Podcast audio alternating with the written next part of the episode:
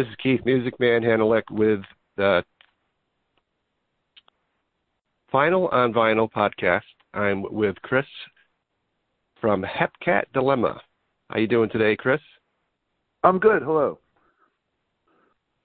So I just got through listening to your album and reviewing it, and thought it was a great piece of artistry and great musicianship and pretty incredible sounds coming from that LP with just three men involved. And I understand it's been like 13 years since you recorded. Actually, I believe it was 17 years since the last Hepcat Dilemma recording, and I wasn't part of that. Band history is sort of convoluted. It's all detailed on the website, hepcatdilemma.com. But the gist of it is there was another band, and they broke up. I believe the drummer bailed on the band, and then the bass player passed away. And then there was a long hiatus, a little over a decade. And I was playing with Bob, the guitarist, in a different band, and they suggested doing a reunion just to do one show. And I got together with them, and after the first practice, we realized we weren't going to stop. Oh, I see. Okay. That's an awful long time between albums. It's pretty amazing. Yeah. I'm assuming the band just celebrated their 26th anniversary a few, like 2 months ago, I think. So the band has been a band for 26 years, but then there was that hiatus. Okay. So there's another album that came out, was it in 2002? There are a couple of them, and I'm unsure of the order or of all the titles, like I said, because I wasn't part of the band until 7 years ago when we reformed, basically. So I'd have to go back to the website, honestly, to refresh exactly which was when. Okay.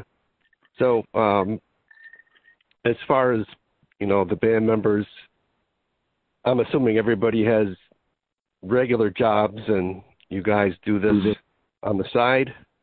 Oh, yeah. Yeah. Yeah. Typical indie way of doing things, right? I mean, that's what exactly. It's like for me, too. We'd love for this to be a profession, but for now it's just a very fun and very expensive hobby. Yeah. Are you all in Pittsburgh?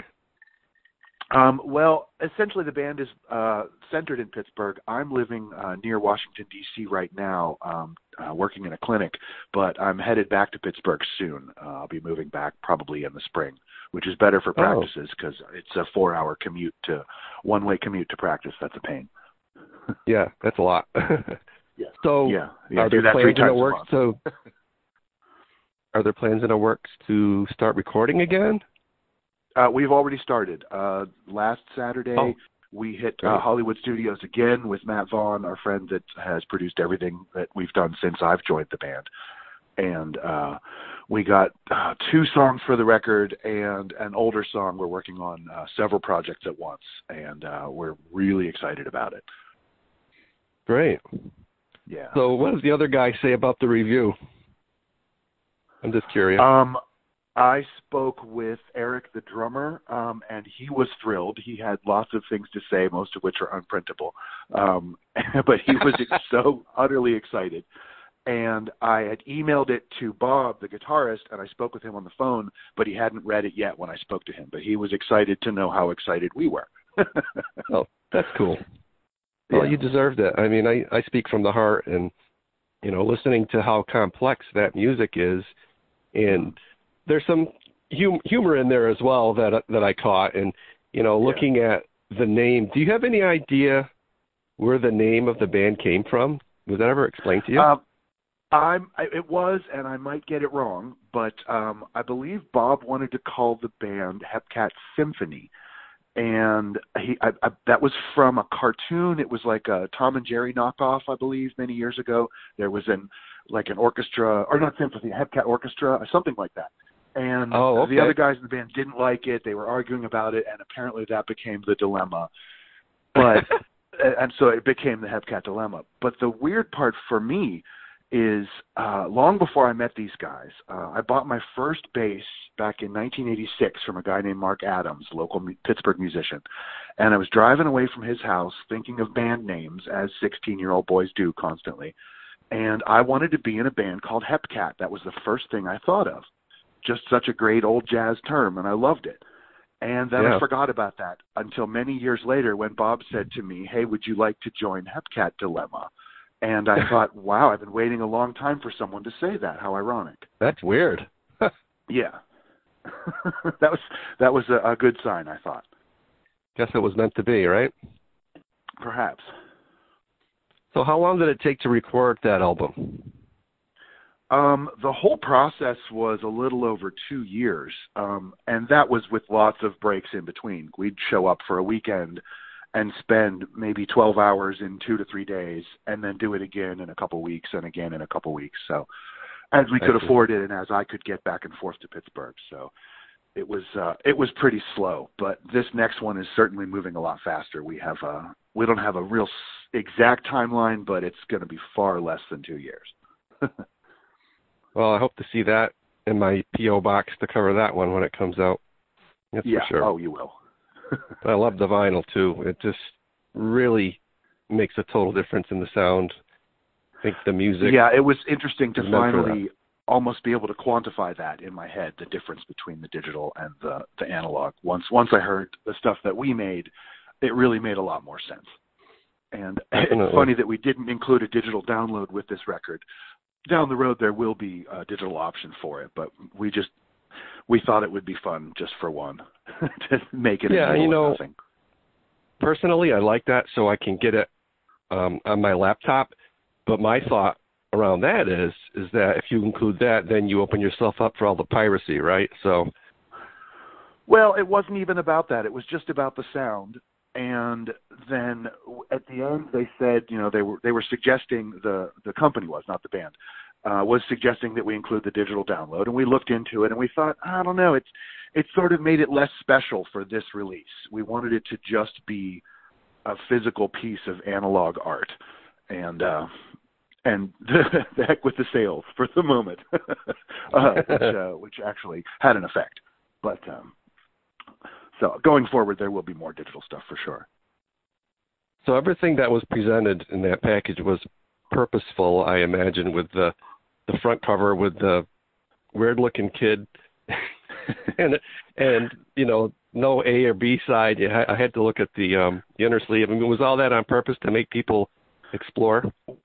Well, it's funny because the A or B side thing, that was actually a point of contention for a moment. If you look closely on the left-hand side of the picture, there's a little tiny 1 and a 2, and it's kind of hidden in the picture. And initially, it was more obvious up near the guy's face, but the other two guys wanted to hide it. And I said, oh, no, people are going to get confused. And they said, oh, no one will get confused. So I feel vindicated in that argument right now. Yeah, because... I thought, okay, they're hiding it somewhere. Just like what you just said, and I couldn't find it. It's like, I had my glasses on, too. And the picture on the cover, the little guy, his name is Art Fart.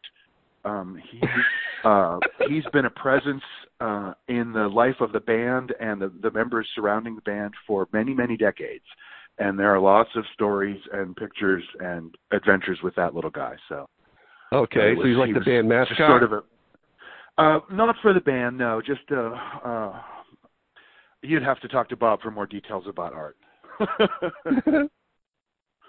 So what's your background? How did you end up with these guys? And have you been playing bass all your life, or did it start in your teens?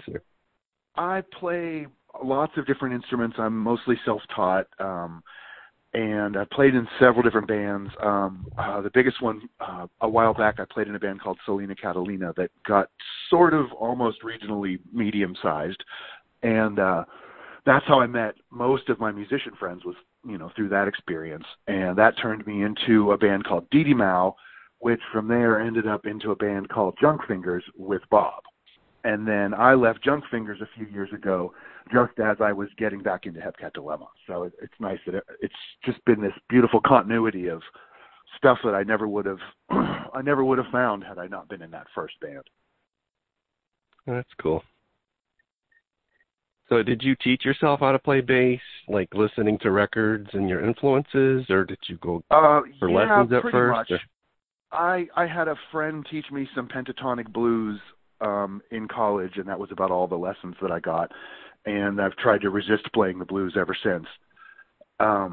But I mostly play guitar, and there's just so many guitarists that I found if I stretched out and played lots of other instruments, I'd have more opportunities.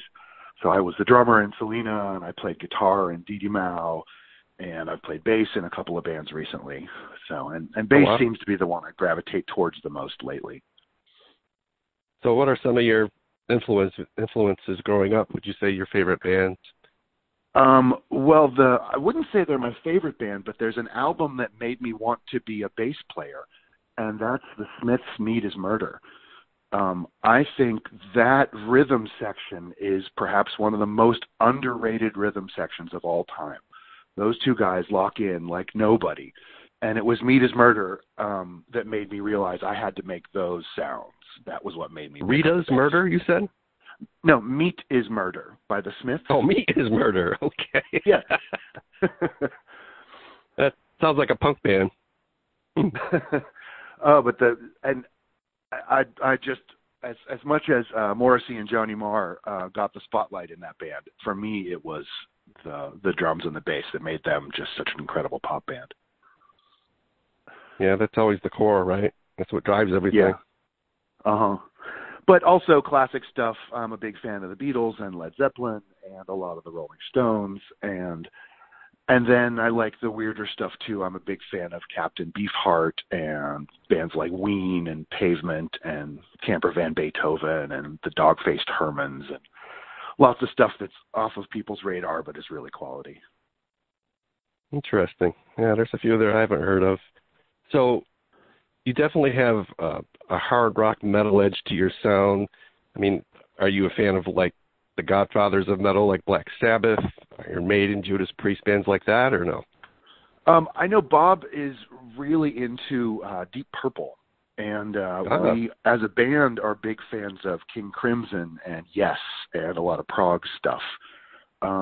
A lot of the early metal stuff, I think we all agree that it's valuable, but none of us really pay a lot of attention to it necessarily. I don't want to discount it, but I'm just not a metal listener. Our music seems to really please metalheads and punk bands, which makes us happy, but it's not a place that we're necessarily coming from. Yeah, I guess I was a little surprised to see there were punk, you know, influences there in the one sheet, and I did mention in my review that, you know, I could see it in different ways, but not too much.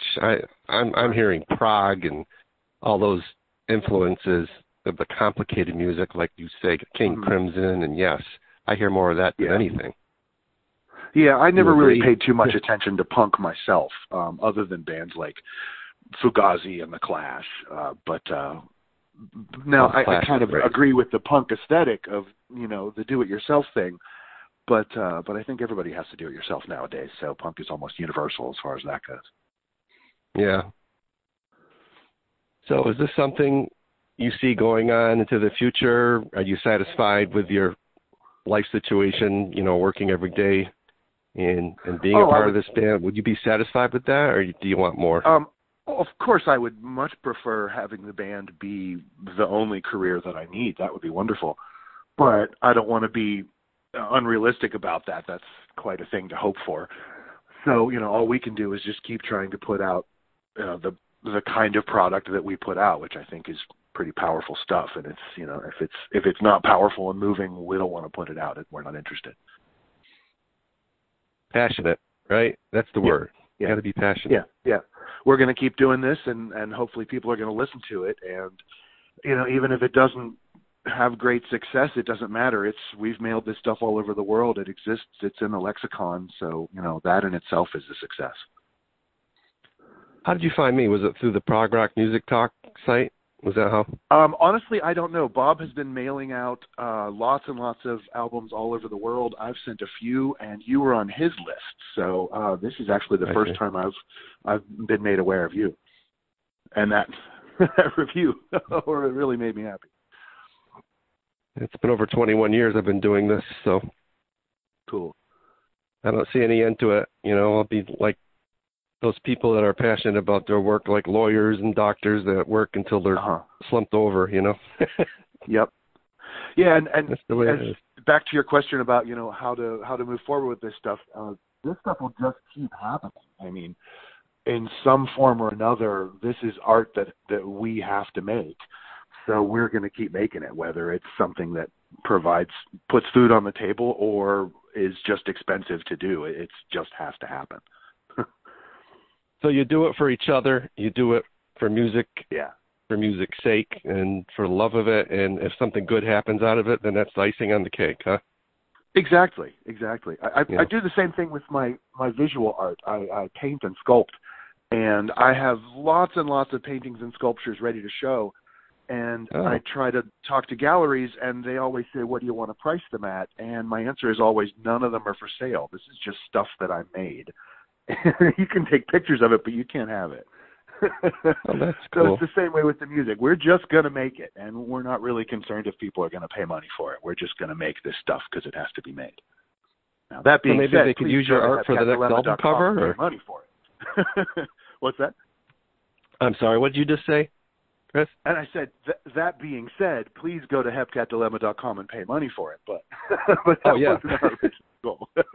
Well, as far as your art, do you have a website or no?